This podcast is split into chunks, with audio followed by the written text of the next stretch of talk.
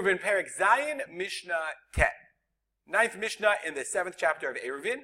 Our Mishnah is a continuation of last Mishnah when we said that there's a shiur, a minimum shiur for an Eruv or a Shituf. And that minimum shiur is Kigrogeret Lahotzat Shabbat Lechol Be'echad Be'echad. A grogeret, the size of a small fig, for every individual person, up to 18 people. Once you get to 18, that's the maximum. You just need six uh. That's what we learned in that Mishnah. Says the Mishnah, Amar Rabbi Yossi, our Mishnah continues, said Rabbi Yossi, when it is, is that true? That you have a minimum, that's betchilat eruv. When you designate the eruv, that's the minimum size. Aval bishiare eruv, koshu.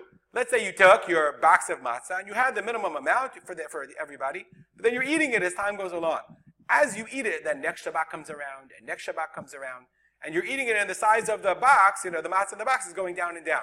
So Rabbi Yossi says, as long as you have the right amount in Tchilat Eruv, as long as there's kolshu, any amount in the shiarei what's left over, that's okay. V'lo amru, and they only said that you have to do an Eruv Chatzerot in Ella in order, so the children don't forget. So what is this talking about? The, the, the Bartenura says the following.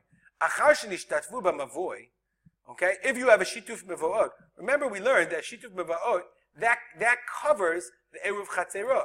So if you have, uh, here we are. Let's find a better. Let's find a, a better mavoi. Here we go.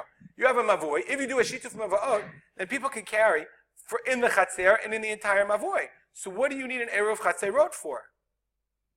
So the answer is the the, the Bartenura says the children shouldn't forget the idea of Eruv Chatzerot. Why? They lived, people lived in their Chatzer. The Mavui was, this is a very small example, the Mavui was much larger.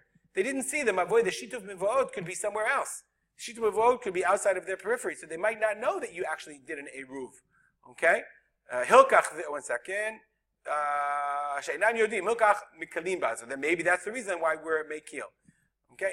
Um, Bartanur adds, nonetheless, even though we're generally mekil for Eruv Chatzerot, we don't pasken like Rabbi Yossi. And we don't say that Shiare Eruv Kolshu. Rather, you need the minimum amount as long as you're going to continue to rely on the Eruv Chatzerot.